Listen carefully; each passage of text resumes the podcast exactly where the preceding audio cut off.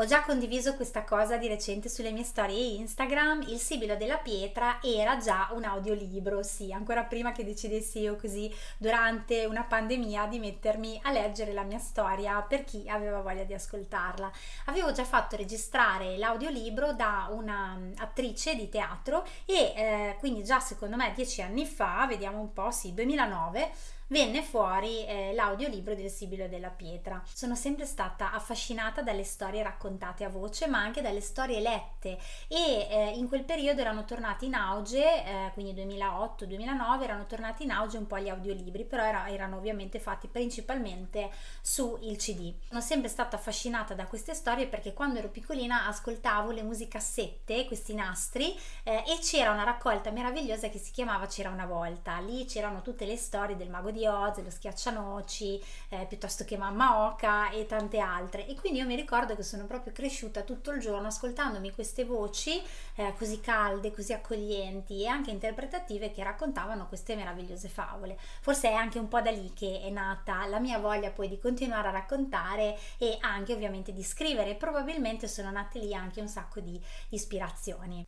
Trovo che l'audiolibro sia un bellissimo modo per leggere e conoscere il contenuto dei libri. Eh, prima di tutto perché possiamo ascoltare intanto che stiamo facendo altre cose, però allo stesso tempo rimaniamo con la mente focalizzata su qualcosa che ci piace, oppure se ascoltiamo magari un libro di business o di marketing o comunque di una materia che ci interessa, rimaniamo comunque allenati. Per cui credo che eh, l'idea dell'audiolibro mi abbia sempre affascinata proprio perché mi permetteva con la fantasia, con la mente di viaggiare, ma allo stesso stesso tempo mh, potevo fare altre cose intanto che magari giravo per casa, camminavo o, ehm, o facevo altre attività. Ma ora andiamo a scoprire che cosa succede nel settimo capitolo. I ragazzi bussavano ora alla grande porta del regno. Mentre aspettavano le Fanilin si scambiarono qualche occhiata interrogativa e Julie informò l'amico che le sembrava di aver già visto il mago Iris da qualche parte, ma non si ricordava dove e in quale circostanza. Forse nei tuoi sogni, disse Angel, non scherzare. Mi sembra di averlo già incontrato davvero e anche tutti gli altri, il signore trasandato, i goffi, quella vecchia strega e le dolci Fanilin. In poco tempo raggiunsero il salone che questa volta era deserto e l'assenza del mago era stata precedentemente spiegata. Dormiva e nessuno doveva svegliarlo durante il suo riposo. Julie porse il diadema alle Fanilin, ma le fu restituito subito. Non ti preoccupare, a noi non serve. Per voi, invece, è molto importante. Solo con esso potrete passare dall'altra parte, spiegò la fanciulla. Cosa dobbiamo fare? chiese Julie. Purtroppo non posso dirvi molto, siete solo all'inizio del vostro viaggio e in quel mondo vi aspettano ancora molti rischi. Dovrete superare il muro immaginario dietro il quale si nasconde il labirinto. Solo se riuscirete a superarlo giungerete nella magica terra eclissata e lì avrà inizio la vostra vera ricerca, spiegò l'altra Fannilin. Se non superassimo il labirinto, chiese Angeli incupito, è un mistero, nessuno sa cosa succede a colui che si perde nei suoi sentieri intrecciati. Posso solo dirvi una cosa, continuate a credere nei vostri sogni e la strada sarà più semplice. Grazie, care Fannelin, ringraziarono i ragazzi, ma furono interrotti da tre battiti che colpirono la porta. Sono Claren, figlia del Bosco dei Sospiri, e devo assolutamente raggiungere la terra eclissata. Una dura missione mi attende, si presentò la ragazza dal mantello bianco.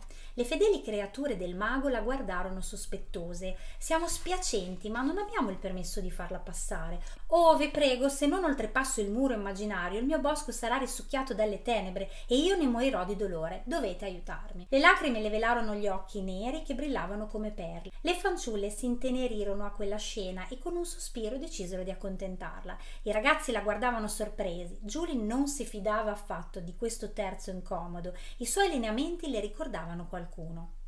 Non era felice di averla come compagna di viaggio, provava un senso sgradevole nello starle accanto. Angel era invece più tranquillo, sembrava che lo divertisse l'idea di non essere più soli le Fannelin li accompagnarono al cancello dei sogni, dove si celava il magico muro. Si fermarono davanti ad esso e Julie strinse forte il diadema nella mano. Aveva paura, non sapeva cosa l'attendeva dall'altra parte e non era sicura di poter arrivare fino in fondo. Ricordava così lontano il momento in cui aveva sentito quel misterioso sibilo dentro di lei.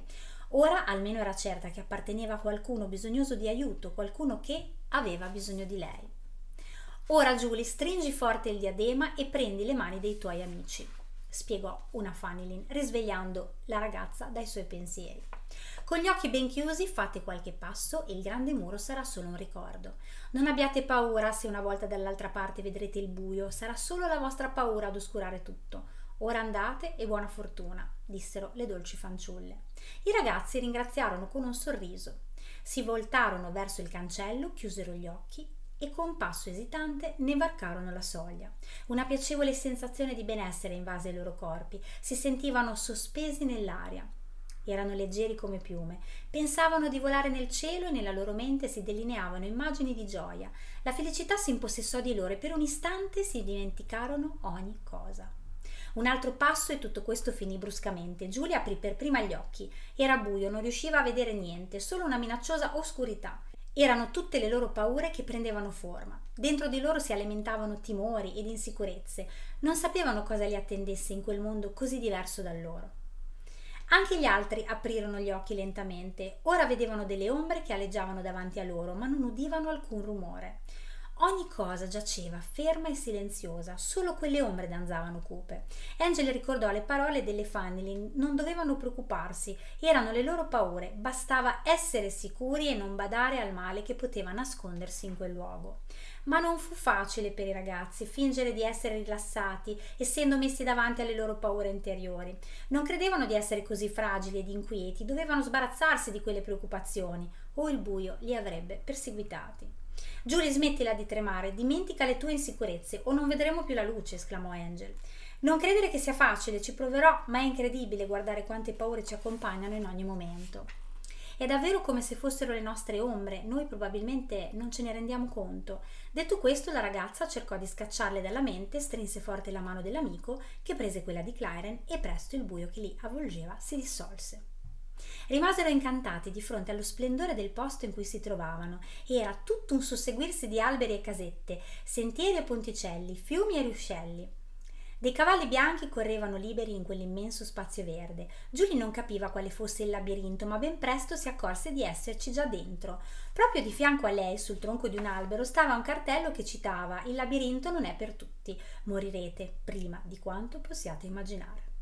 Si guardarono allibiti. Cosa avete? Paura di queste frottole? È solo un modo per tenere lontani i visitatori. Andiamo.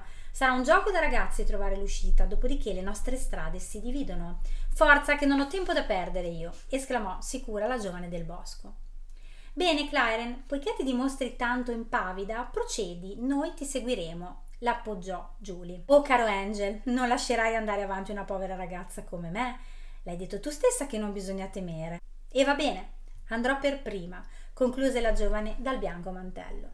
Claren non si sentiva affatto a suo agio in compagnia dei suoi nemici e fingersi loro amica le riusciva a fatica. Sentiva che se non fosse filato tutto liscio sarebbe presto esplosa, ma doveva resistere o avrebbe mandato all'aria il suo piano. Anche se poteva già fare a meno dei ragazzi, preferiva superare il labirinto con loro. Aveva più probabilità di riuscita in questo modo. Al castello, intanto, l'ira della strega si scatenava sul povero servo tornato senza la vecchia clorinega. Sei sicuro che stia arrivando qui? chiese la donna. Certo, sua malvagità, il mago Iris mi ha assicurato che la signora del bosco è in cammino verso il nostro palazzo. Bada che sia così o sai cosa ti aspetta. Ora fuori dai piedi. Non ho voglia di parlare con nessuno. Detto questo, si sedette sul suo trono per trovare una soluzione. Come poteva rubare la pergamena di Aga al conte? Questo pensiero la turbava giorno e notte e non poteva più aspettare. Nel frattempo Aurelius era uscito dalla stanza e mentre si dirigeva nei sotterranei udì dei passi che l'insospettirono. Si guardò intorno, attento al più piccolo rumore. Psst! Aurelius! Soffiò la voce del conte da dietro una porta. La sua voce si assottigliò ulteriormente per non farsi notare da Cassandra. Aurelius, vieni qui, ripeté. Al suo fianco la maga Catherine incitava il servo a raggiungerli. Posso fare qualcosa? chiese l'essere verde. Piano, parla sottovoce, la strega ci sentirà. Vieni dentro. E la maga lo trascinò nello stanzino chiudendo la porta alle sue spalle. Abbiamo davvero bisogno del tuo aiuto, disse il conte serio. La strega ha in mente un piano malvagio e noi non possiamo permettergli di attuarlo, o sarà davvero la fine per tutti noi. Vuoi aiutarci a sconfiggerla? Oh, io contro Cassandra, mi farà divorare dai falchi. No, non posso, davvero, non posso, perdonatemi. Poi rifletté un istante e riprese. Ditemi, Voi cosa sapete di questa storia? chiese Aurelius, che cominciava a pensare in modo diverso.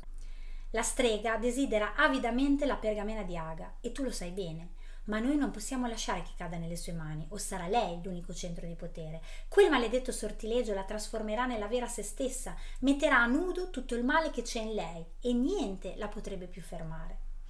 Potrebbe diventare l'essere più malvagio, la sorgente del male che dilagherebbe ovunque, schiacciando ogni rivale, spiegò il conte, incupendosi. Pensa davvero che Cassandra potrebbe diventare ancora più crudele? Il conte glissò con uno sguardo intenso.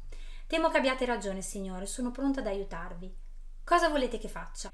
Per ora non molto, cerca semplicemente di capire quale sarà la prossima mossa di quella donna e informaci.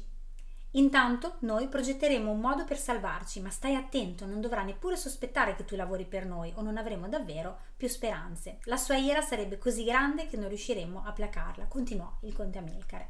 Beh, qualcosa la conosco già. Posso dirvi che la strega ha invitato al castello la vecchia Clorinega con tutto il suo esercito di creature e credo che loro l'aiuteranno a rubarvi la pergamena, disse il servo, soddisfatto di poter già fornire informazioni ai suoi nuovi superiori. Il conte tossicchiava di tanto in tanto, con aria molto assorta, stava riflettendo sul da farsi. Non sapeva ancora come comportarsi di fronte ad una tale minaccia, ma decise di aspettare l'arrivo di Clorinega. Avrebbe subito nascosto la preziosa carta per impedire a chiunque di scovarla. Soltanto lui doveva conoscerne il nascondiglio. I tre complici si divisero i compiti e corsero verso il loro dovere. La maga Catherine avrebbe radunato ogni libro di magia che possedeva, pronta per un'eventuale lotta tra streghe. Chiamò a raccolta tutti gli amici maghetti della Ghilenda che potevano esserle d'aiuto e andò nei sotterranei del castello per controllare la situazione delle prigioni. Il servo corse a spiare la strega dalla porta del suo ufficio e preparò i pochi trucchi che conosceva per frenare il passo a chiunque provasse di avvicinarsi alla porta Chila o KB. Il conte, una volta nascosta la pergamena di Aga, seminò una sorta di trabocchetti perché nessuno la potesse raggiungere. La strega, intanto, non riusciva più a trattenere l'ansia che la attanagliava in quell'attesa estenuante.